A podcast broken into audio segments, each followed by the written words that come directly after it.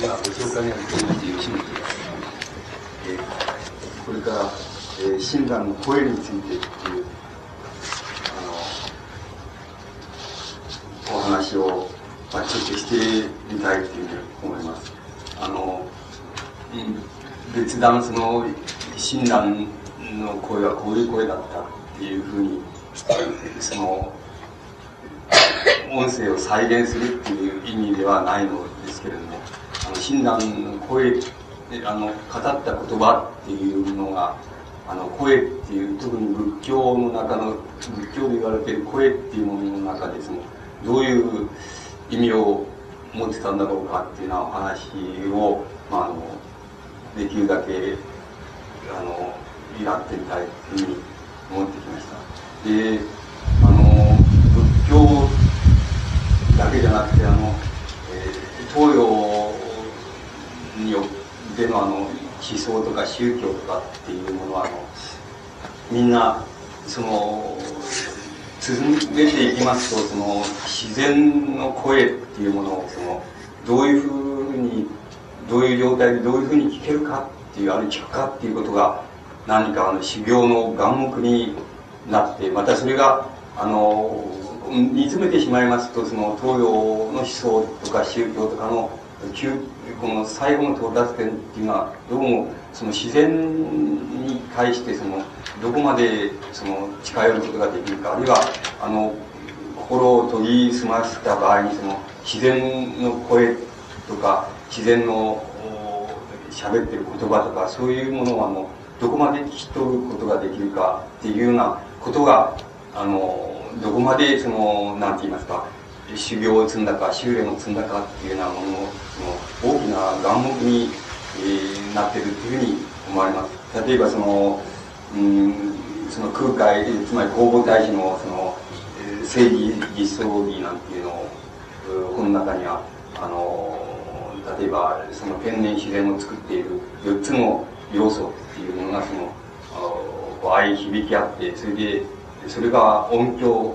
音響になって、その音響が、あの、滞るって言いましょうか、その、凝って集まって、それで、それが人間の声になるんだっていうふうに、いうなことを、あの、言っておりますし、えー、あの、道元の処方現像なんかに、あれしますと、その、あの、25章っていうところに、あの、こう、他人の声を、つまり、えー他人の渓谷のその、えー、水の流れの声をその聞き澄ますことができるっていうあることそれからあの山の色っていうものが何か言葉を語ってあの語りかけているっていうようなことがあの分かると言いましょうか。そういうなあの心境の中にあの入っていくっていうことがそれは仏になるっていうことのその非常に根本的なあのこうなんて言いますか問題の一つなんだっていうふうな言い方をしているところがあります。まあ、これは宗教だけではなく、例えば、その仏教に一番近い、あの、まあ、思想って言いますと、その、老子とか創子とかの思想なんですけども、老子とか創子とかの思想に、でもやっぱり、あの、同じようなことが違う言い方ですけど言われています。例えば、その、お前さんはその、あの人外っていう、つまり人の声っていうのを聞くことができるかもしれないけど、まあ、地の声っていうことは、地の声を聞くことがまだできるかどうか。で、もし地の声を聞くことができても、その天の声っていうのを聞くことができるかどうかっていうことが、あの、つまりそれを聞くことができるっていうようなところまで、あの、行かなければ、あの、ダメなんだっていうようなことが、あの、言われています。そういうことを最後にその、なんて言いますか、その、自然の、つまり、あの、修練を積んで、仏教の修行を積んでいきまして、で、何か自然の声を聞くっていうこと、それから、あの、自然の声の果てに、例えば、その、まあ、なんて言いましょうか、その、うん、超自然と言いましょうか、超自然の声もまた聞くことができるということが、あの、ことをどうやって、その、修練によって、その、なんて言いますか、こう、手に入れていくことができるかっていうことが、まあ、仏教の大きな、その、修行の眼目みたいなことでありますし、また、あの、東洋の宗教思想っていうものを突き詰めていきますと、どうしてもそういうことが大きな問題になってくるように思います。で、あの、これに対してその、親鸞の声っていうのが、あの、どういう声なんだろうかっていうことを考えていますと、つまり、根本的に言いますと、親鸞っていう人は、その、まあ、法然もそうなんですけれども、日本の浄土教っていうものは、あの、あの、そういう天然自然の声を聞き、そして、その、その中にその、心を同化させることができるっていうことが、その、修行の眼目なんだっていう、そういう考え方を、あの、否定してしまったと思います。つまり、特に親鸞はもう著しく、きっぱりとそれを、それを、それをつまり、否定してしまったというふうに思います。で、この否定の仕方って言い回しはいくらでもあるのですけども、例えば、法然の言い回しも、その親鸞の言い回しも、多少のニュアンスは違いますけども、この否定の言い回しが違うので、つまり、あの、つまり我々のような、あの、煩悩不足の、あの、凡夫は、つまり平凡な人間っていうのは、その、なんて言いますか、修行を積んで、自力で修行を積んで、そして天然自然の声を聞き、そして、その、自分がそこにその同化していって、そして仏、自分自身が仏にな、な、なるっていうようなことっていうのは、あの、不可能なんだと。つまり、それは難しいことなんなんだと。だから、あの、自分たちはその、そういう難しいことを、平凡な人間なんだからその難しいことはやめにして、ただ、名号を唱えるっていうことで、あの、その、やはり、あの、人間のその生生とか死とかっていう問題をその超えることができるっていうふうになるんだ。つまり、あの、自力って、自力で修行して、そして自分が仏になるとか、あるいは自分が菩薩になるとか、あるいはそういう菩薩に近づいていくっていうような修行を、あの、この世でそのするっていうことは、あの、平凡な人間にはできないから、だから自分たちはそれを捨てて、あの、他力っていう言いましょうか。あの、ただ、浄土の、その、なんて言いますか、その、宿主と言いましょうか、主って言いましょうか、である、阿弥陀仏の、その、本願にすがるっていうこと、それ、名を唱えてすがるっていうことなんだっていうことが、あの、眼目なんだっていうふうに、あの、それが他力なんだっていうふうに、あの、あの言い方をしています。しかし、あの、それは、あの、つまり、言いようでありまして、その、そういうふうに言いながら、あの、本当は何を言ってるかって言いますと、つまり修練を重ねていってつまり修行を重ねていってその自然の声を聞きそれで自然の自然があの山川の声とか谷谷の水の声っていうのがあたかもそのなんか語りかけている言葉であるとかあの語りかけている音楽であるとかそういうふうに聞こえる状態になっていてもっと修練していけばあの自分をその自分がその声を発しているのかあるいはその谷あの、山か、つまり自然がそれを走っているのかわからないっていうような、つまり区別がつかないっていうような状態に持っていくと、もっと修練していけば、修練していって、それでは、あの、そこで、あの、こう、ある、その修練の仕方をすると、その浄土の荘厳な姿が思い、あの、ちゃんと浮かんでくるし、また、あの、阿弥陀仏が来訪してその迎えに来るっていう、そういう姿も浮かんでくるんだ。つまり、修練っていうのも、修行っていうのもそういうふうに積んでいくと、限りなくその、先があるんだっていう、そういう修練の仕方っていうのは、あの、まあ今の、つまり、つまりはっきり言ってしまえば、それはダメなんだって言ってると思うあの、法然も親鸞もそれはダメだっていうふうに言ってると思うつまり、そういう修練の仕方っていうのは、その様々な言い方があるでしょうけども、つまり、えー、それは難しいからダメなんだ凡人にはできないからそういうことを誰にでも強いるっていうことは良くないんだっていう言い方をしていますけれども、本当はあの、方面の中でも、あの、親鸞の中でも、その、そういう修練の仕方自体を否定してしまったっていうことだと思います。つまり、そういう修練の仕方っていうのは、で、到達できる一つの境地と言いましょうか、その、修練、修行の境地っていうのは、本当はダメなんだ。つまり、本当はあんまり意味がないんだっていうことを、あの、一等最初に、あの、気がついたって言いますか、あの、一等最初にそのことに気がついたのが、あの、日本のその浄土教のその、おまあ、その祖師たちが特にそれを全くもうきっぱりと言い切ってしまったのがあの親鸞だっていうふうに思います。つまり親鸞はあのそういうふうにあの天地自然の声があの、えー、声が聞こえるあるいは天地自然の声を聞くっていうようなそういうその声っていうものをあの、声を聞くっていう状態に自分を持っていくことを、診断を、それは自力だからダメだっていうふうに言ってしまってると思います。そうすると、あの、はっきり言えることは、あの、診断はもちろん若い時にそういう修修練をした挙句にそういうふうに言ってるわけですけども、ただその、そういうふうに診断が言ってしまいました時に、その、どういうことになるかって言いますと、少なくとも仏教の伝統的な仏教が言っているその、あの、天地自然の声を聞くって、そういう、あの、声が聞こえるっていう状態を、あの、自分であの、断ち切ってしまったっていうふうに言うことができると思います。そうすると、あの、そういう声はもはや、あの、親鸞の耳にはもう聞こえない、あれ、聞こえなくなってる。つまり一般的に仏教が言ってる天地自然の、あの、声っていうようなものは、あの、全然聞こえなくなったっていうふうに考えていいと思います。あるいは、親鸞が聞くことを、その、やめてしまったって言いましょうか。その天地自然の声を聞くとか、天地自然の声が聞こえるようになるまで修行を積み重ねるっていう考え方を親鸞自身が捨ててしまいましたから、もはや、その、親鸞の声の中には、あの、あるいは声を聞くという耳の中には、その、なんて言いますか、もうそう、天地自然の声っていうものは、もう全然聞こえなくなってるっていうふうになったっていうふうに考えてよろしいかっていうふうに思います。また、あの、親鸞自身も、あの、天地自然に語りかけるような声っていうのは、あの、本当は聞かなくなって、それ以降、あの、自分でも聞かなくなってしまったっていうふうに言うことができます。あの、この聞かなくなってしまったっていうことはなかなか微妙なことで、あの、後に、例えば、あの、晩年に、つまり、親鸞が、その、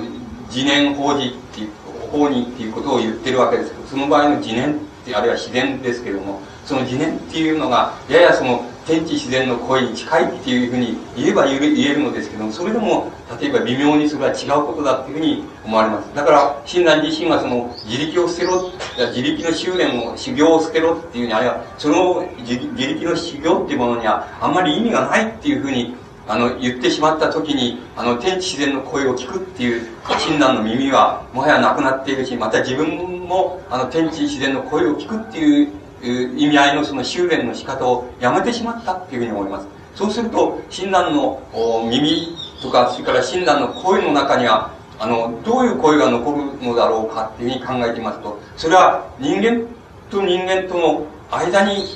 えー、起こる、あるいは人間と人間との間に交わされる声って言いましょうか。それだけが多分、あの、親鸞のその、はす、あの、なんて言いますか、喋る声であり、また、そして、あの、親鸞が聞く声っていうのも、あの、いつもその人間が人間に語りかける声だっていうふうに、そういうものが非常に大きな親鸞に聞こえる声であり、親鸞が発する声の、その、なんて言いますか、性質と言いましょうか、質だっていうふうに、あの、言うことができると思います。そうすると、あの、親鸞の声っていうものは、あの、そういう意味合いから言いますと、その、なんて言いますか、仏教が聞いているその、天地自然の声も聞こえると、それからもちろん人間の声も聞こえると、それからもちろん死者の声も聞こえると、そういうような、あの、声っていうもののその、なんて言いますか、その世界全般から見ますと、親鸞の声は、あの、非常に自分、自らその、大変あの、範囲を狭めてしまったっていうふうに言うことができると思います。つまり、親鸞は人間の声しか聞かないっていうふうに、あの、極端に言いますと、人間の声しか聞かないし、人間の声しか自分の耳には耳には聞こえない。また、あの、そういうふうに自分が、自分を持っていくんだっていうふうに、あの、思い決めてしまって、そうすると、あの、人間の声しか聞こえないっていうふうになっていったっていうふうに思います。しかし、あの、本来的に言いまして、あの、人間の声しか聞こえないっていうのは、人間の耳にとってあの当たり前なことなんだってもちろんあの自然の山川の発する声っていうのは聞こえるけれどもそれは山川はの響きが伝える声であって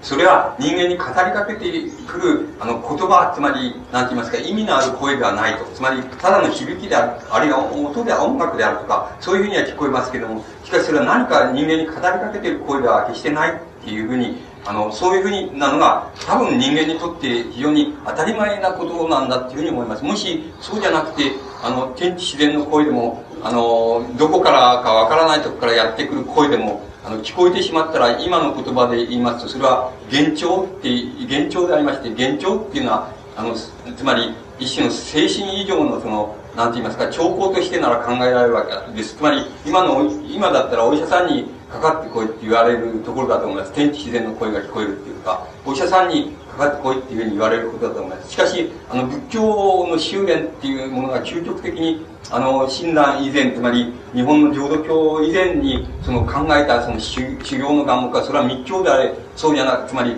え、あの、天台宗教であれ、みんなあの、修練、え、極めつけのところ、その、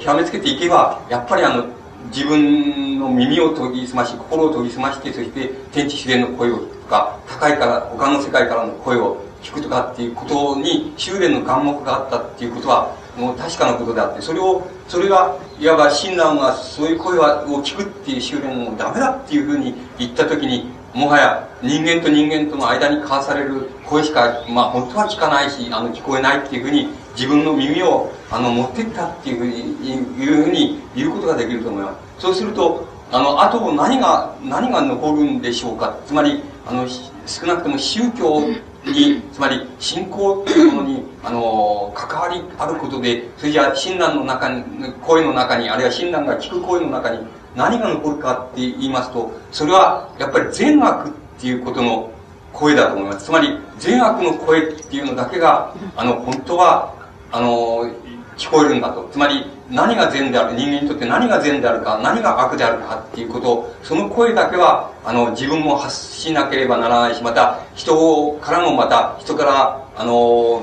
うん、もう聞こえてくる声なんだと。つまり、あの、何が善で何が悪なんだっていうことが、非常に大きな問題として、まあ、親鸞の中に、あの、こう、なんて言いますか、あの、蘇ってきたと言いましょうか。あの、本来的な意味で蘇ってきたっていうふうに言うことができると思います。ですから、あの、親鸞ほど、つまり、あの、なんて言いますか、信仰って、信ずる、信仰っていうことと、善悪の問題と、あの、突き詰めた、あの、宗教者っていうものは、他に考えられないくらい、あの、善悪っていうこと、人間の善と悪っていうことを、非常に大きな問題にしていると思います。から、善悪っていうことと信仰っていうようなものは、どういうふうに繋がっていくかっていうことを、あの、診断は非常に重要に考えたっていうふうに言うことができます。で、あの、診断の声って言いますか、発した声っていうようなものが、あの、現在、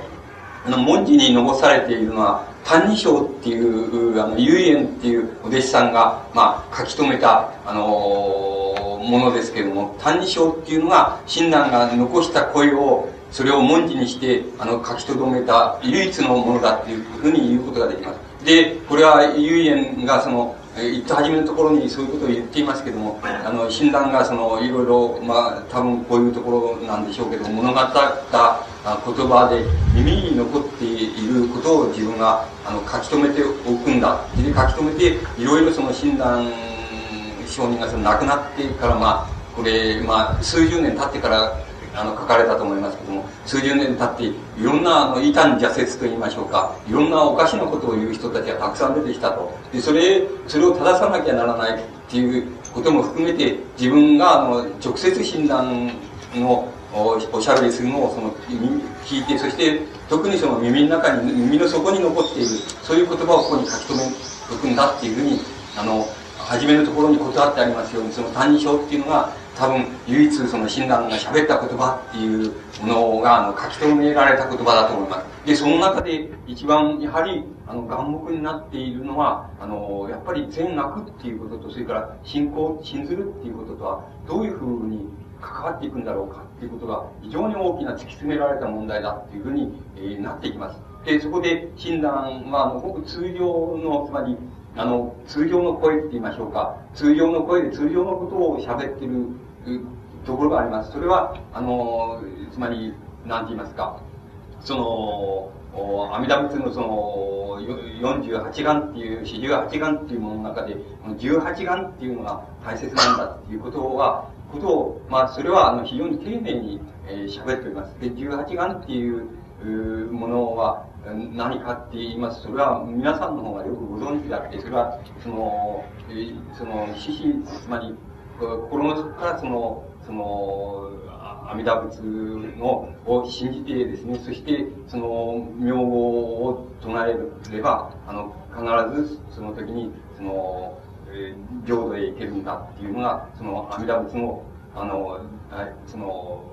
十八眼のその眼目だって、このことは、あの、ごく普通の言葉として親鸞もその、他人称の中でよく語りかけているように思います。そうすると、しかし、これはごく普通の言葉で語りかけているので、あの、それじゃそういう、あの、そういう状態、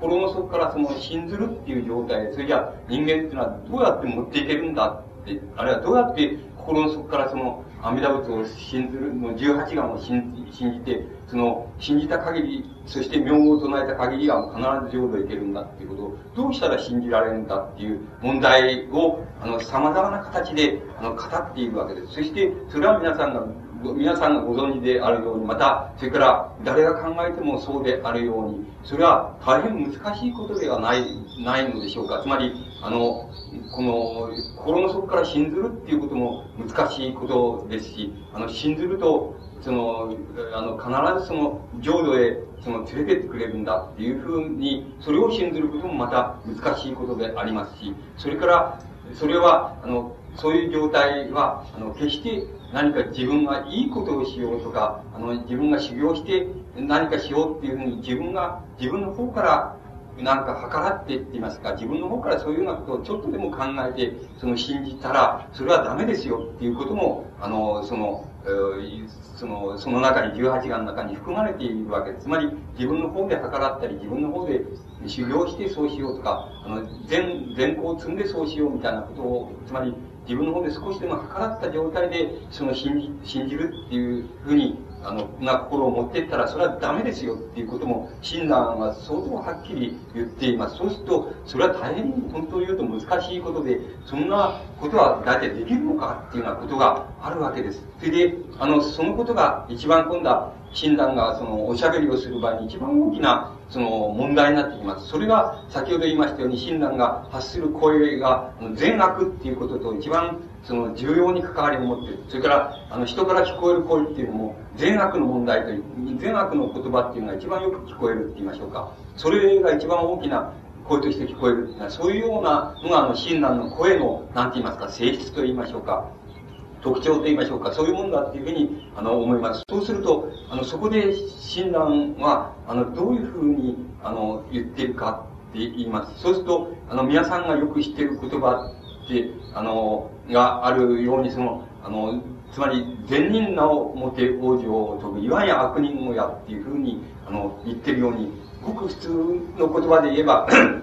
それは悪人でも往生できんだと。まして、善なること、行いを積んだ人は、なおさら往生、あの、上で行けるんだっていうふうなのが、ごく普通の人の普通の声ですけども、診断はそういうふうには言ってないのであって、あの、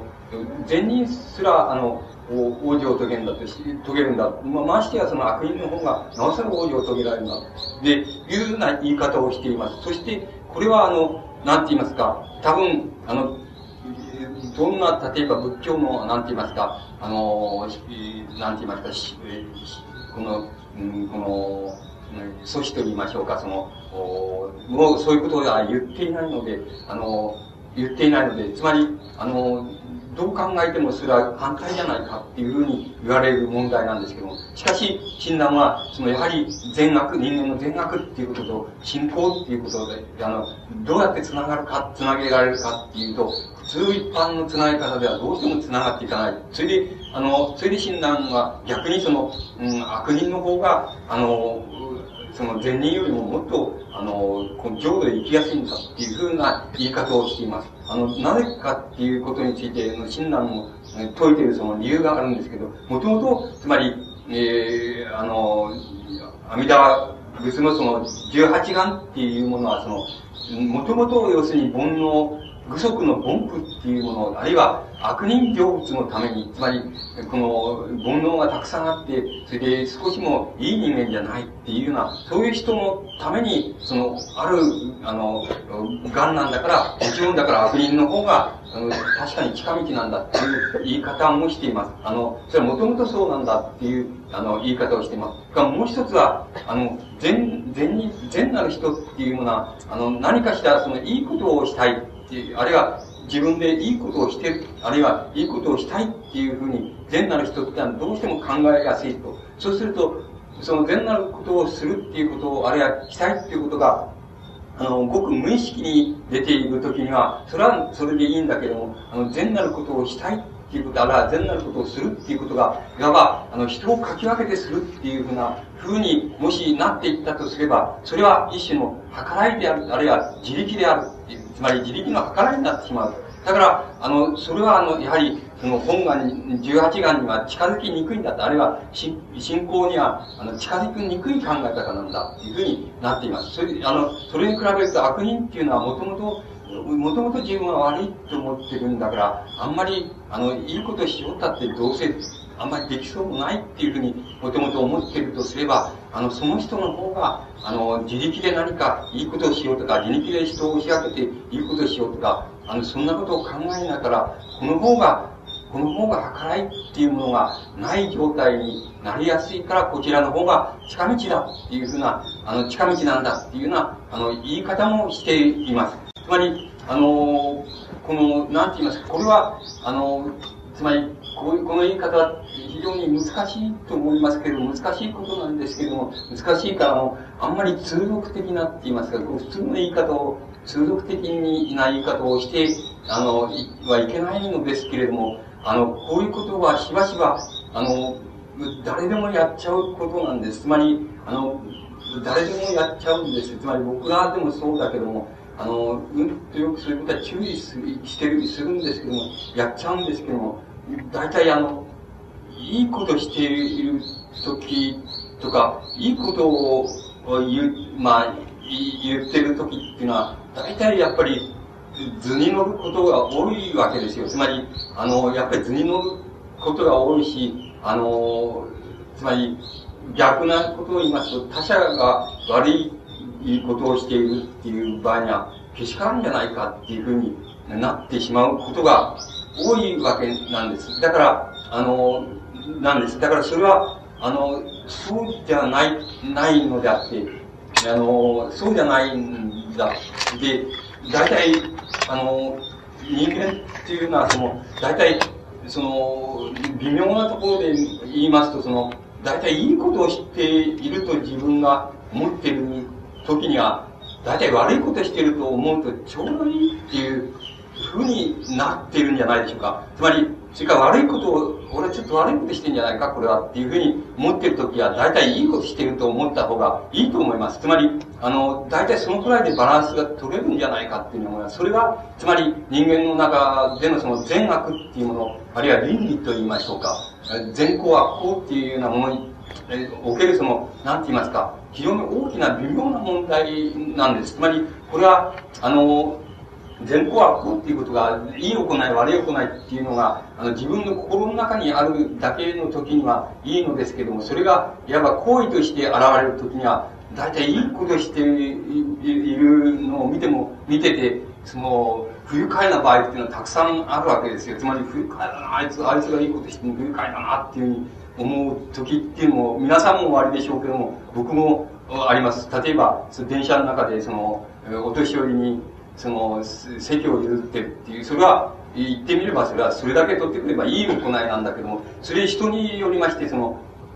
なんか面白くないな、見てるとっていう譲り方をしてる、する人もいますし、あの、もう、照れくさそうにして、その、意を、あの、譲ってる人もいますけど、つまり、少なくとも照れくさそうに譲ってる時には、あの、まあ、悪い気持ちしないなっていうふうに思うけれども、なんか、その、なんとなく、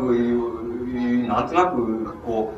う、いいことをしてるみたいに譲ってると面白くないなっていうふうに思うっていうことがあるでしょう。それから自分でもあります。自分でも、あの、よくよく気をつけて、その、なんかいいこと、ちょっと良さそうなことしてるときには、よくよく照れくさそうにして、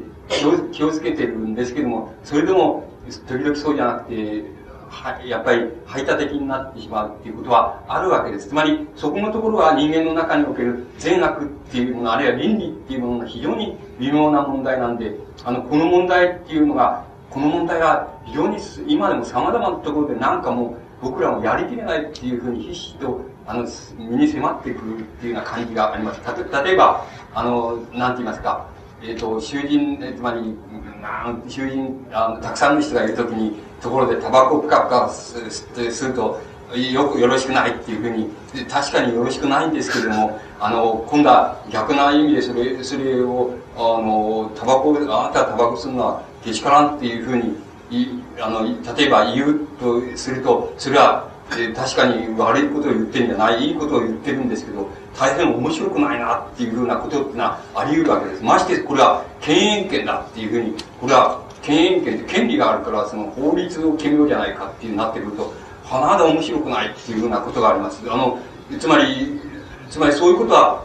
タバコを吸うとか、あの、ご飯を食べるとか、つまり、あの、身辺で日常をやってることの中に、つまり善悪の問題が、現在でもほら、ひしひしとこう、迫ってくるでしょ。そうすると、ものすごく息苦しいでしょ。みんな、いいことばっかり言うやつと、いいことばっかりやるやつが、もう、身辺に満ちてくると、そうすると、なんじゃこらっても、ものすごくなんか息苦しくなるっていうことがあるでしょ。つまりそれなぜ息苦しくなるかっていうと、それは、あの、診断に言わせれば、その、この、この人たちは善悪っていうことを本当は知ってないんだよっていう、つまり、本当ならば、あの、善、いいことをしてる時大体悪いことをしてると思ったらちょうどいいんだよっていうことを本当は知ってないんだ。つまり、そういうことを非常に、あの、鋭敏に、あの、親鸞っていう人は鋭敏にそのことを突き詰めた人だっていうのがだから、あの、信仰っていうことを、善悪っていうこととどうやって繋がるかっていうと、多分それは逆に繋がるんだっていうふうな言い方をしてる、あの、しながしてると思います。あの、再もする、つまり、あの、最大もするし、魚を食べてもいいと、その、精進もしなくていいっていうのは、死んだは、当時で言えば、あらゆるその仏教のお坊さんのやることは、あの、お坊さんのその決まりになっていることは、全部、親鸞はその、破っています。つまり、全部破っちゃっています。だから、あの、今考えたらもう、ゾッとするほどの破壊坊主であって、つまり、あの、当時でもきっとそう思われたに違いないつまり、もうこの人は坊さんじゃないっていうふうに言われたと思いますし、また、親鸞自身も、また自分は坊さんでもない、しかし、俗でも、俗人でもない、しかし坊さんでもないって自分でも言っておりますけども、つまり、当時のお坊さんの、その、なんて言いますか、常識から言ったらもう全部、もうやっていけないっていうことを全部やっています。ついでやっています。つまり、全部自分でやっちゃっています。なぜやっちゃっていくかっていうことは非常に重要なことで、それは親鸞が、つまり、あの、なんて言いますか、自然の声を聞くとか、あの、仏の声を聞く状態に自分を修練して持っていくっていう考え方を、まず最初に、あの、比叡山を降りた時にその、捨ててしまったから、青年時代にそんなことはやってしまったと。しかし、これはダメだよっていう、これは何もならないよっていうふうに考えた時に、もう、あの、親鸞に聞こえる声はもう、なんて言いますか、人間の声しかないって、人間の声しかないって言えば、人間の声で一番その信ずるか信じないかっていうことに対して一番関係のあるのは善と悪っていうことであってそしたらば善と悪っていうものを突き詰めてあのどこへどこまで突き詰めていけばそれは信ずるっていう状態にあの近づいていくかっていうこととあのつながるかっていうことを突き詰めていく以外に診断にはなかったわけでそれでそのように自分自身も持っていきましたしそれから人にもやっぱりその声でもってそういうふうに説きましたしあの人の声もそういう声は鋭敏にあの親鸞はあの聞き分けていったっていうふうに思います。で、あの、親鸞のその、歎異抄の中で、その、もう一つその、なんて言いますか、やはりあの、重要な、その、問題が、あの、この、重要な声っていうものを、あの、聞いたり、また、あの、自分で喋ったりしています。それで、それは、あの、何かって言いますと、あの、一口にそれは、あの、信、信ずるっていう状態を、その、どうやったら続けられるのかっていうことなんです。どうやったら続けられるのかっていう問題なわけです。で、あの、これはその、なんて言いますか、その皆さんの方が、その、多分その、なんて言いますか、その、信信仰っていうことに対しては皆さんの方が、あの、多分、あの、優れているのだって、僕らは、あの、真のとですから、なんて言いますか、信仰の状態っていうものを言葉でどのように、あの、うまくおしゃべりをできても、そのことと信仰っていうこととは違う、違うことです。つまり、どんなにあの信仰っていうものをあの、言葉でもってそのどんなに緻密にあの喋ることができてもそれをあの分析することができてもそのことは信仰って信ずるってこととは別のことです。ですからあの僕らはいくらこういう喋ってもあの喋っても多分あの信仰っていうそういうところからあの信仰っていうことに到達できないかもしれません。つまりあのですからそういう意味でちっともあのえちっともいい、あの、何でも、つまり、皆さん優秀でも何でもないので、そこのところは、どうか誤解されないようにしてほしいと思います。ですから、あの、思います。ただ、要するに、こうです、こういうあれだったんじゃないですかっていうことをお話ししてるに過ぎないので、この、そんなこといくらお話したって、いくら緻密にそういうことを喋れたって、それは信ずることとは別なことですから、それは違うことですから、もう、それはいくらやってもダメなんです。ダメ、ダメなことなんです。ダメなことをしてるっていうことは重々承知なんですけども、しかし、あの、ダメなことはどこまでダメかっていうと、あるいはどこまでダメなのか、これから先はダメなんだ、これから先はどうすることもできないんだっていう、そういうことは、あの、自分なりに、えー、ダメなりにその突き詰めてみたいっていうこう考え方は僕らの中にありますからそれでこだわっているだけなんですけども診断のそのもう一つそのどうやったら信仰っていうのをあの続けられるのかそれはちょっと難しいんじゃないかっていうことなんです。であのそれはこの「歎異抄」を書き留めたその幽玄っていう人が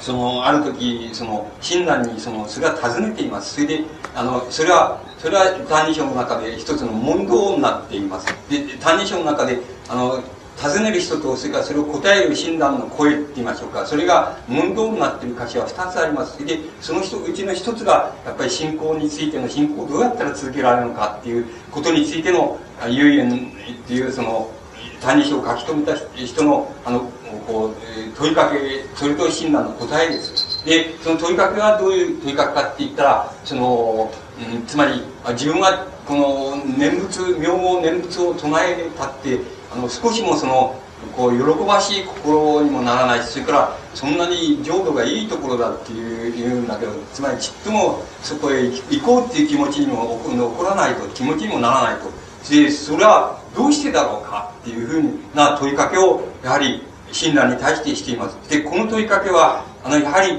あの、善と悪っていうことを、あの、非常に鋭敏にって言いますか、敏感に、その、突き詰めていきますと、当然、やっぱりある意味で当然出てくる問いかけなんです。つまり、あの、自分は悪だっていう、つまり、なかなか善になれないとか、自分は悪なんだっていうふうに、あるいは煩悩がどうしても断ち切れないっていうふうな状態に誰でもあるわけですけども、そういう状態ではどうしても出てくる問いかけなんです。で、あの、そんなにいいっておっしゃるけれども、つまり、あの、浄土、死後に浄土に、安養浄土に、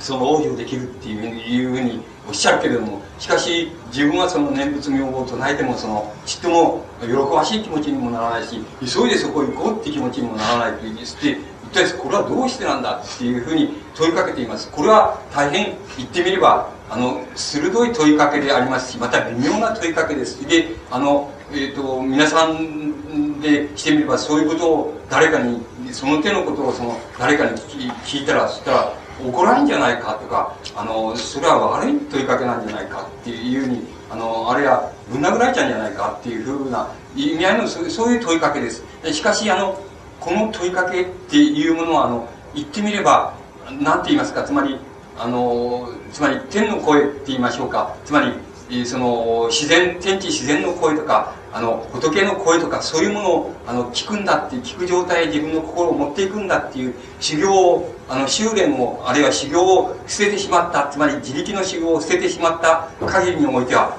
どうしてもその、その限り、それを捨ててしまって、なおかつ、その、浄土の声を聞こうっていうふうに考えればどうしてもこういう何て言いますかあの鋭い問いかけって言いますか際どい問いかけと言いましょうかそういうところであの問いかけるっていうことをしてみるする以外に方法がないわけです。この問いかけに対してあの大ま大まともにその答えてもらわなかったりあるいはこの問いかけをしたら自分が破門されるかもしれないとか自分がダメなやつだあいつは見かけだけそのあのその名号念仏を唱えて唱えてけどダメなやつだって思われるんじゃないかとかそのさまざまな思惑があるでしょうけどもつまりそういうの全部排除してつまりしかしこれはしょうがないんだって自分の心の声なんだからあるいは善悪を問うところのさあの最後の声なんだからこの声をもう出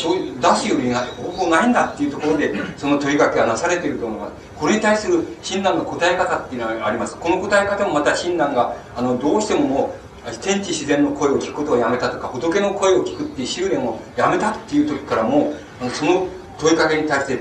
どう答えるかっていうことはあのもう初めにどうしてもそのなければならないしまた最後にそその答えはなければならないはずなんでやっぱりそのそういうギリギリのところで親鸞はやっぱり答えてると思います親鸞の答え方はあの簡単といえば簡単なんで俺もそうだったそうだっていうふうに答えてますつまり俺だってそうだって俺だってえー、あんまり喜ばしい気持ちも起こらないし、その、うん、その早く浄土へ行こうって気持ちも起こらないって、お前と同じだっていうふうに親鸞は答えています。で、あの、しかしながら、その問題はやっぱりその先にあります。そこの先に、例えば問いかける人はそれを、その先は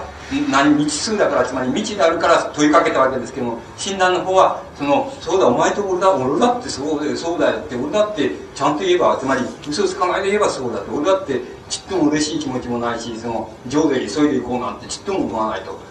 その通りだと俺だってそう同じだっていうふうに答えてます。しかしその答えたその後の言い方っていうものはやはり問う人にはあの未知数であり診断には未知数でなかったっていうことだと思いますでその後で何て言ってるかっていうと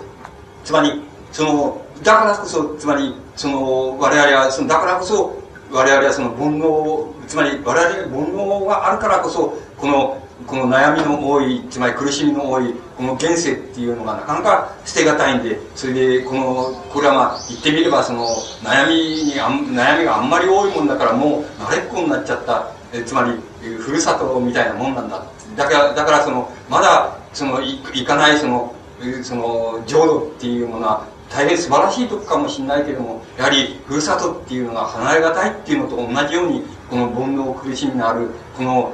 この世っていうのは離れがたいんだっていうそうそうなんだ。それはその通りなんだ。それで、えー、それでだからこそまた逆に言うとあのその、えー、阿弥陀仏48願のうちのその18願っていうのがだからこそこれはますますその信頼できるんじゃないかないないかっていうふうに思うんだと。つまり我々はそのそんなに離れがたいとか煩悩不足の人間だっていうことがこんなに当たり前なんだからなおさらそのあれその18眼っていうのはだからこそこれが必要なんだしこれは煩悩不足の凡人のためのものだものなんだってだからこれがあの信じられるんじゃないかっていうふうにだから自分たちはそのなんて言いますかこのなんて言いますかごく自然にその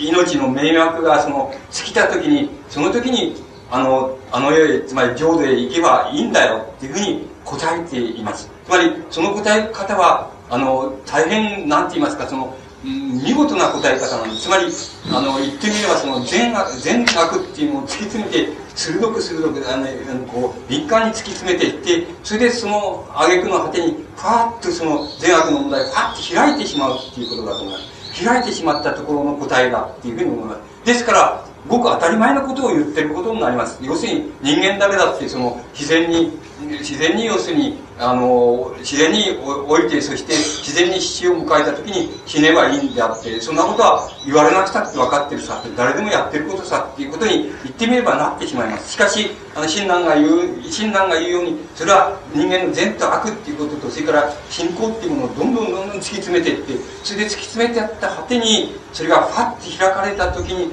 出てくる答えっていうのが、全く言ってみれば一見平凡な答えなんですけども、それはその答えの中のその平凡ななんだけどそれは言ってみれば一回りした挙句に出てくるその平凡な答えっていうことになります。でこのことが一回り回った挙句パッと出てくる平凡な答えっていうことが大変重要なことなんでこれはあの何て言いますか人間つまり善悪っていうことをつまり善悪人間善悪っていうものを開くっていうことの大きな問題だと思います。つまりあの親鸞はだから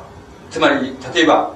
先ほどのあれで言えばそのあんまり敬遠権とかそういうことは言わない人だと思います。つまりあのそれを敬遠権それじゃタバコ吸っちゃい囚人監視の中でタバコ吸っちゃいけないかでいけないか確かにそれは良くないだろうって自分も良くないけどその周りのタバコ吸わない人にも良くないだろう。確かにその今の医学によればその煙を吸うとその何て言いますか少し胸が悪くとなるとか何本吸うとそのそれは何本吸うとこう何したのと同じだとか盛んに言うでしょ。だから確かに自分も吸うのも悪いけどもその煙を人に吐きかけるのも悪いと。それだから確かにそれタバコ吸わないでくださいっていうのはそのいいこと言ってることになるなるでしょう。それをどんどんどんどんいいことっていうそれをいいことっていうならばそのいいことをどんどん突き詰めていくとじゃあ権限権だ法律で決めようじゃないかっていうふうになるでしょう。そうするとそれはますます鋭い善っていうことになります。でその鋭い鋭い善っていうものがそれに対照的にその明らかあの対照的にその照らし出す悪っていうのはタバコ吸うやつは悪だっていうことになります。でタバコ吸うやつは悪だっていうふうになるでしょう。そうするとタバコ吸うやつは悪だって言いますけどしかし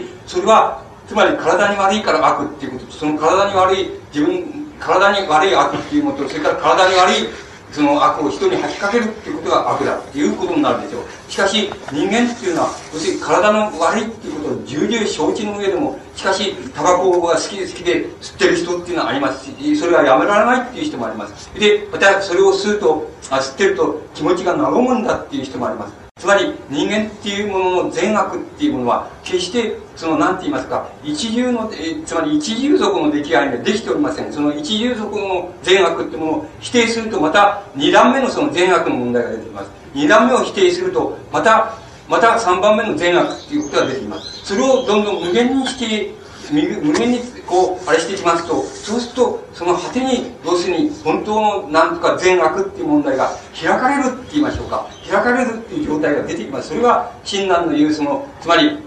その、自然のままにその、置いて、それで、その、なんて言いますか、その、自然に命が終わった時、その浄土へ行けばいいんだっていうふうにな言い方に出てくる問題は、いわば、その善悪の問題を何回も何回もその、積み重ねて、あの、また否定して、また出てくる善悪をまた否定してってことを何回も何回もやって、やってあく人間っていうのは一体どういうふうな出来合いになっていくかってことで、重々、もうとことんまで突き詰めまして、それでその果てに出てくる本当のファっていうその平凡な答えっていうことになると思います。つまり、あの人間の善悪、特に人間の善悪っていうもの、あるいは倫理というものは、本当に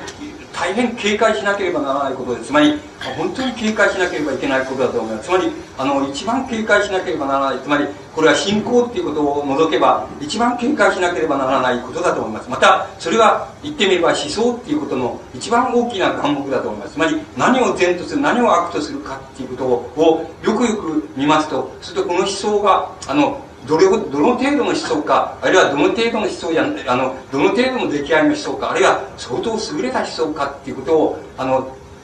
なんて言いますか、判断する目安になります。つまり、このことで言ってみれば、その診断っていう人の、あの、なんて言いますか、善悪の判断の仕方っていうのは、多分、その究極のところまで、その人間が考えられる、その最後のところまで行ってると思います。その最後のところまで行ってる善悪だと思います。ですから、あの、この善悪っていうことを、あの、鉛のことでいいことをしてるとか、悪いことをしてるとか、あるいは、いいことをしてるから悪いことをとが、悪い人を咎めることができるとか、あの、逆に言いますと、悪いことをしてるから、本当に悪いのかっていうふうに思い込めるかとか、そういうことっていうのは本当にあの、よくよく考えていかないと、あの、いけない問題で、その問題が、例えば現在みたいな、その息苦しい社会になってきますと、ますますあの、身辺に近くなってきます。そしてそれを身辺に近くなって、その、なんて言いますか、特に善っていうのも、善っていうのももちろん近くなります。悪もそれに伴って近くなります。で、近くなってきますと、そうすると、もう、なんて言いますか、あの、悪が息苦しいと同じように、善もまた息苦しいっていうふうになっています。あの、善が息苦しいはずがないっていうのに、しかし善もまた息苦しいっていうふうになっています。して、これ、もうやりきれないくらいにこう近くなってくる。この近づく理由はかん、あの、単純な、単純なって言いますか、あの中世、つまり親鸞が出てきた時代で言えば中世ですから、あの、武士階級が起こってきて、それで絶えず内戦って言いましょうか、あの、武士階級が、あの、国内でその反乱を起こして、それで貴族階級と戦ったり、また、あっちの貴族が雇っている武士と、こっちの貴族が雇っている武士とが戦ったり、あの、領地を取り合ったりっていうことが絶えずやられている、そういう社会だったわけです。ですから、確かにそれは息苦しいわけです、あの、普通の人は。だから、あの、善悪の問題でも、だんだんもう非常に息苦しい問題として身に迫ってきて、どうしてもそれを解決しなきゃならないっていうことが、宗教の中にも出てくるっていう、それはある意味で現在は、現在は平和で戦乱ではありませんけど、あの、これは現在で言いますと、その、目に見えない、その、何て言いますか、目に見えない戦いと言いましょうか目に見えない戦いとか目に見えないその何て言いますかあのこう、えー、人を支配してるとか支配してないとかっていうそういう問題が目に見えない形で非常に息苦しく重なっていますからやはり今みたいになってきますとやはり善悪の問題っていうものがことごとくだんだん身辺にこう近づいてきてもう何食っちゃいけないから始ま始まるわけでつまりあの始まってこの玄米だけしか食っちゃいけないとかっていう人もいるわけでしょ。うしかしそんなことはもう診断がとにかく魚食っちゃいけないとかその獣食っちゃいけないとかねその酒飲んじゃいけないとかそのその結婚しちゃいけないとかもうそういうふうに言われた時真っ先に診断ってのはそれ破っちゃったわけですよで今だって破るのは難しいでしょうけどもしかしその頃のお坊さんがそれを破ったら奇想天外のことだって、こんなものはもう、もう袋叩きになっても追放されるっていうのと同じことをされたわけでしょ。つまり、そういうだけ、そういう、そういうことをそのかやっちゃってるわけ。それはなぜかって、つまり、善悪の息苦しいっていうこと、それから信仰が、その、なんか、つまり、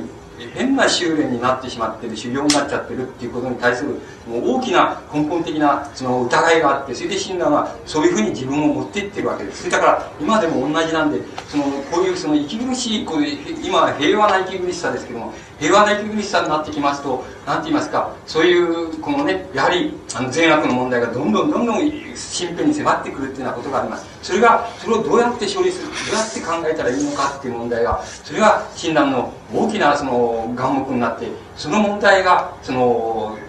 遊園のような親鸞の、まあ、一番偉い弟子お弟子さんだと思いますけども、このお弟子さんからそういう問いが問いかけがなされ、それで親鸞がそれに対して、あの、それに答えて、えー、あの、いるわけです。が、もう一つ、あの、その、親鸞と、そのお弟子さんとのその、おなんていますか、会話と言いましょうか。あの、受け答えの会話の、会話っていうのがもう一つ、あの、歎異抄の中にあります。それは、あの、どういうことかって言いますと、その、その、ある時その親、鸞がその、その、そばにいる、あの、遊園っていうお弟子さんに向かって、その、言ったと。それで、その、なんて言ったかっていうと、その、お前さんはその、俺の言うことを信ずるか、俺の言うことを信ずるかっていうふうに、えー、あの、聞くわけです。そして、えー、その、もちろんそうだと、私はその、あなたのおっしゃることをは信ずるし、また、あなたのおっしゃることは何でも聞きますっていうふうに、あの、言うわけです。それじゃ、それじゃ、お前さんはその、人を千人殺してみろっていうふうに、あの、親鸞が言うわけです。そうすると、あの、遊園っていう人もとても偉い、優れた人ですから、あの、もちろん答え、あの、答えられるわけです。で、いや、あの、その、いや、あの、私にはその、一人の人間でも、あの、殺すだけの器量がないっていうふうに言うわけです。つまり、自分に器量があれば、あの、師匠の仰せだから、その、殺せ、殺すかもしれないし、殺せるかもしれないけど、自分には人を一人、あの、殺すだけの器量すら自分は持ってない。つまり、それは自分はそういう器ではないからっていう答え方をするわけです。つまり、あの、あんたの言ってることはその悪いことだから俺はやらないよっていうふうに、ゆえんは答え、つまりあなたお師匠さんだけども、あなたの言うことは、とんでもないこと言ってるんだから俺はやらないよっていうふうに、あの、ゆえんは答えてるわけじゃないんです。もしそういうふうに答えたら、やっぱり、あの、ごくありきたりの、ごく普通の善悪っていうことで答えていることになってしまいます。つまり、ごくありきたりに人を殺すのは悪いんだっていうね、そういうから、いくらお師匠さんが言うことだって俺はもうできないよ。こういう答えになるわけです。しかし、遊園はそういうふうに答えていません。つまり、自分にはそういう器量がないっていうふうに言っています。つまり、自分はそういう人を殺せるような器じゃないんだ。だから、あの、一人でも殺すだけの器がないから、やっぱり殺す、いくら師匠が言うことだって、あの、殺せませんっていうふうに答えます。そうすると、あの、そうだろうっていう、それでまた、そこまでは、その答えまでは多分、ゆえんは優秀な人ですから答えられるわけです。しかし、その先は多分、ゆえんには分からないところです。で、親鸞には分かってて、ゆえんには分からないところです。で、その先、あの、親鸞は、なんて、あの、なんて言ったかっていうと、そそうだろうと、そうだろうと、あの、そうだろうと、つまり、あの、人間っていうのは、その、なんて言いますか、その、合縁って言っていますけど、これは皆さんの方がよく知ってる言葉で、合って言いますか、あの、因縁って言いましょうか？その、何かその因縁があれば、あの、要するに因縁があるならばそのまあ人をね千人殺せって言って言われてそれで自分が全然殺すが意思がないとしたって人間っていうのは千人殺しちゃうこともあり得るんだよっていうふうに言ってます。それからご縁あるいは因縁っていうものがなければ人一人さえ殺せないんだよ。っていうふうにあのそれがやっぱり人間なんだよっていうふうに言っているわけです。つまりあのどういうことかって言いますとそれはあの、唯円が自分には器がないから、人を殺すだけの器がないから自分には殺せませんって言ってることを、あの、診断はもう少し先まで引き伸ばして、引き伸ばしていって、それで、あの、診断がその、あ、いや、唯円がその、器がないからって言ってることを、あの、診断は、因縁がないからとか、ご、ご縁がないからっていうふうにな言い方に変えています。ご縁がなければ、あの、それは、あの、仮に殺そうと思ったって千人殺そうと思って殺せないし一人殺そうったって殺せないものなんですしかしあの、もし、そういう合、因縁とか合縁とかっていうものがあると、あれば、やっぱり自分は全然殺す意思がなくても、あの、人を殺すっていう、殺しちゃうとか、そういうことっていうのはあり得るんだよって、人間はそういう可能性を持ったあの存在なんだよ、なんだよっていうことを言っていると思います。つまり、そういう言い方をいたしますと、あの、善、善悪っていうものが、あの、普通に、あるいは倫理というものが言って言ってみれば、もう、あの、横の方に、つまりもう最大限に広げられていることが分かります。つまり、大変、その、俗な言い方を、俗な受け取り方をすれば、親鸞っていう人は、その、おしゃべりで、言葉で言うときには、非常に危な、危ないことを言う人だっていうふうに言えます。つまり、危ないことで本当のことを言う人だっていうふうに言うことができます。つまり、あの、人を殺す、つまり一般論で言えば、人を殺すのは絶対悪いっていうことになります。人間の倫理から言って、絶対悪いってことになります。それで、しかし、あの、もし誤縁があると、因縁っていうのがあると、絶対悪いことだって人間っていうのはしかねない存在なんだよっていう言い方で、その、なんて言いますか、もう別に人を殺すことを肯定しているわけではないんですけれども、しかし、あの、因縁とか誤縁っていうのから見れば、それはそういうことだってあり得るんだっていうふうにあの、そういう言い方になると思います。この合縁とか因縁とかっていうふうに、あの、親鸞が言っているものっていうのは何かって言いますと、それは多分、親鸞がその、この世で人間と人間との関係の中で、あの、出てくる声ですね。善悪の声っていうのは、声と声からもう少し、その、なんて言いますか、その親鸞の浄土教で言えば、その浄土なんでしょうけども、つまり、浄土っていうものを、もうその中にこうなんて言いますか、形、つまり、故意にじゃないないですけど、また意識してじゃないけれども、そういう世界を、あの、漠然と、つまり、あの、自然にそれをふわっとその、それを含ませてしまったっていうふうに、含ませたっていうふうに考えた場合には、その、合縁とか因縁とかっていう考え方が、あの、出てきて、そこで善悪の問題が、例えば合縁に因縁っていうものがあれば、人間っていうのは、あのなそういうあの意識してつまり倫理的に言えばあのもう絶対悪であるっていうようなことでもグッてしちゃうことっていうのはあり得る存在なんだよっていう言い方であの親鸞はその唯円のその答えをどんどん引き伸ばしているわけですが引き伸ばされたところであの非常に自然な形でつまり浄土っていう概念が考え方がその中に含まれていると思いますつまり含まれた範囲、その範囲の中に含まれていると思います。その範囲を含ま含ませると、いわば親鸞の言ってることは、おっかないことを言ってるとか、一見するととんでもないことを言ってるっていうふうに、あの人間の世界だけの判断で言えばそうなりますけども、いわば親鸞の言うその、あるいは浄土教の言う浄土っていう概念を自然に含ませて言ってしまえば、それはもっと大きな意味合いでその、そのことがあり得るっていうことが言い得ることになる。そうすると、そこまで人間の善悪とかっていうものを、あの、引き伸ばされていくっていうことを言っていると思います。つまり、そこまで考えていきますと、その、なんて言いますか、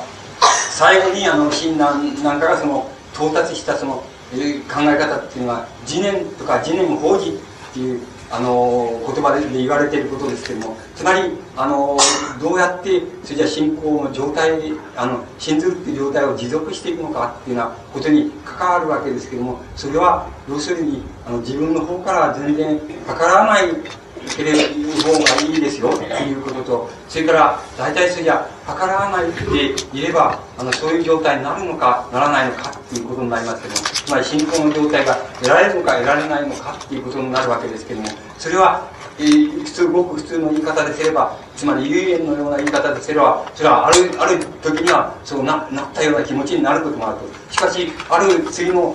瞬間にはあるいは次の時間にはあるいは、えー、1年経った後にはどうもこれはあんまり信仰っていうのは当てにならないっていうふうに自分で思ったりするっていうこともあり得るっていうような状態。つまり信仰と信仰の間をどちらにも行き来するっていうふうな状態になっていくと。でそれに対してじゃあの自念法にって考え方は何かって言いますとその自分の方でそういうふうに思わない方がいいですよっていうふうに、まあ、思わない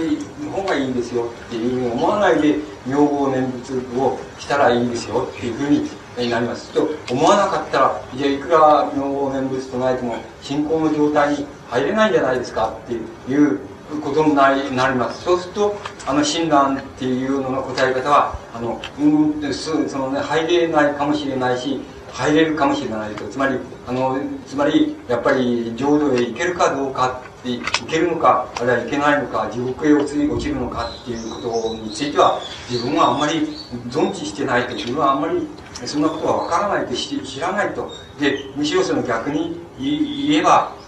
自分はその、地獄っていうものが自分の住みかだっていうふうに自分は思い必要そうじゃないかと住みかだっていうふうに自分は思っていると。でこの思っている状態であの自然にしているとそのもうそれ以下の状態っていうのはないわけですからそれはもしかするとその信仰っていう状態に入れるかもしれないしそれから入れないかもしれない。でしかしあのそれは帰り見てみればその自分が一条住みかだ地獄が住みかだっていうふうに思っているところではそれはごくあのもうごくそれは当たり前にそれ出てくるその問題であってでそこではあのなんかごく自然な形で浄土っていうのが出てくると。でこの浄土っていうのは出てきた時自然な形で出てきた時にそれは何か知らないけど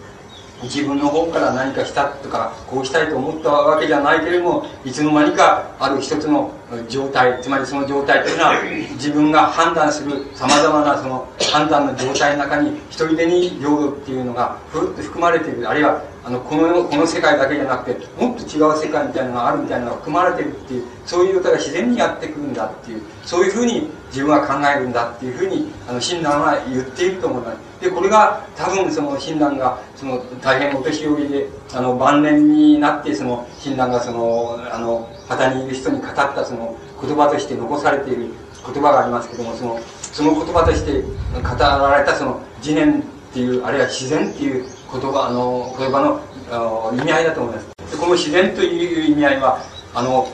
声ではありません。つまり声ではないわけです。つまりこれはだから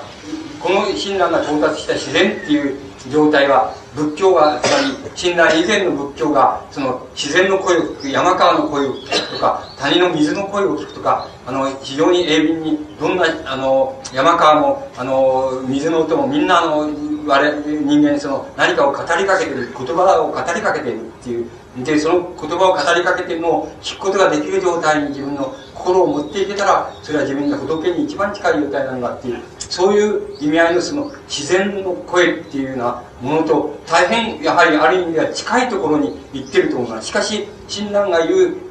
この自念っていうことはこの自然の声がする自然山川があのこう響かせる声っていう意味合いではないのでないのでしてもちろん声でもないと。つまり自念っていうのは声でもないと。それでこれは声でもなくてそれは何か知りません。親鸞はまあ、例えばそれは光だっていうその無下校だっていうような言い方をしてると思いますつまりこれはちょっと光みたいなもんなんだと。つまりふわってしてやってくるこういう光みたいなもんなんだっていうふうに言ってると思います。ただこの光みたいなものっていうものはにあの近づいていくその手段って言いますか方法っていうのは何かって言ったらそれはやはり名号念仏だつまり言葉だっていうふうに言ってると思います。つまりこの言葉っていう名号念仏っていうのをあの仲立ちにすればその自然自念っていうものから来るその光って言いますかそれはあの多分それはあのふわってやってくるっていうことが起こりうる。でしかしそのあのだからその声声あの名号念仏っていう声がまあ声って言いましょうか言葉って言いましょうか。それはそれが一つのあるいは唯一の一つのうんそのなんて言いますか仲立ちであって。そうするとその光みたいなものがやってくる。この知念っていうものはあの自然あの自然山川自然の山川谷の水の声の誘引の自然っていうのとは違うのでやっぱり人間の善悪っていうもののその果ての方にスッと出てくるそういう次念っていうのの光なんだって。それはあのそれがつまりあの浄土教が言うその最後の声なんだっていうふうには最後の声なんだ。しまた親鸞が発している最後の声だしもしそれその声を声にならない声っていうならばあのやはりあの信信ずる信っていう状態があのこう捕まえることができるその声にならない声っていうのはそういう声なんだっていうふうにあの親鸞は最後にそういうふうに言ってると思います。ですからこの親鸞のあのなんて言いますかあの、声っていうものは、あくまでその人間の善悪についての声なんですけども、善悪についての声をどんどんどんどん突き詰めていった時に出てくる、その、ふっとした出てくる、その疑念っていうものの、声のない声っていうもの、それが、あの、最後の、あの、診断がその、こう、言いたかった、つまり、信って言いますか、信仰っていうものの状態のように思います。つまり、えー、残念ですけども、思いますっていう言葉でしか僕自身は言えないので、それは皆さんの方が一人でにそうなってる状態になってるのかもしれませんから、あの僕はただ、思いますっていうふうにしか言えないわけです。ただ、あの、申し上げますと、その、あの、死なんていうものは、あの、違う意味合いから言いますと、あの、えー、仏教のその仏教がインドという大乗教がその、えー、インドからその中国にあたってその中国であの浄土教が中国的中国なりにその、うん、なんて言いますかさまざま展開されましてそれでそれが日本へ入ってきたっていうそういうインドから中国それから日本へ入ってきたそういう浄土教の流れから言いますとその浄土教の流れっていうものをそのなんて言いますか、最後に、なんて言いますか、その、こう、最後にそれを集大成して、それで最後に、つまりそれを、それにその、鈴まりをつけたって言いますか、結論をつけたっていう、その、言ってみれば、親鸞が別の顔で言いますと、その、当時で言えば、その、なんて言いますか、あの、世界的な大思想家でもあります。つまり、つまり、大変論理的なことを言う、言うこと、理屈を言うことができる人だったと思います。ただ、あの、親鸞は僕らみたいなのと違って、あの、多分生きてる時には、その理屈を、あの、書いた、その、教領新書って言いましょうか、その、著書がありますけど、それは多分生きてる時には、皆さんのようなところで、喋ったりなんか全然しなかった人だと思います。つまり、またそういうものを自分が書いて、あの、置いてあるっていうことさえも人には多分言ってなかったっていうふうに思います。しかし、親鸞は、あの、後から考えてみるとそういう意味合いでも大変当時で言えば世界的な大思想家ですから、あの、理屈の、なんて言いますか、理屈の方から、あの、近づいていくっていうことも、あの、できる橋はちゃんとかけてあるように思います。ですから、あの、僕らみたいなものが、あの、その道を辿っていくことができるみたいなふうに考えて、それをやるわけですけども、しかしそれは多分そういうことをいくらやってもそれは信仰っていうこととは別なことである信仰っていうことに到達することはないのだと思います。つまり親鸞っていう人は大変な人であのそういう意味合いではあのそういうあの理屈理論家って言いますか理屈家っていう理屈を唱えることができるそのそういう人としてはその人人の自分っていうのは生きてる時にはちっとも人に見せなかった人で大変不思議な人だっていうふうに僕は思いますけどもただ僕らみたいなのはあのそういうふうにそれを真似することが到底できないものですからまあ要するに、えー、得てしてこういうことを喋ってしまうわけ。ただ喋ってしまうけど決してえーえー、決してその喋ってから偉いわけでもないですからそういうところは誤解のないようにしてほしいわけです。またこう喋ったからって言って僕の喋ったのを聞いて信仰が深まったっていうこともないしあの信仰やめたって人もいるのあるいはいるかもしれないしそれからそのやめるって人もいるかもしれないしまたそのなんか助けになるってことも存外ないかもしれないんですけどもまあせっかくそれこそ与えられた記念記念ですからあのまあ僕のなんて言いますか思ってる限りのその親鸞っていうものをまあ、お話ししてみた次第です。それでは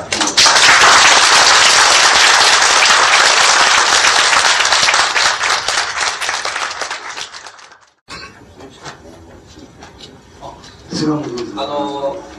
それではせっかくの機会でございますから一位にご質問がございますか何かお尋ねのことございましたらどうぞご遠慮なく。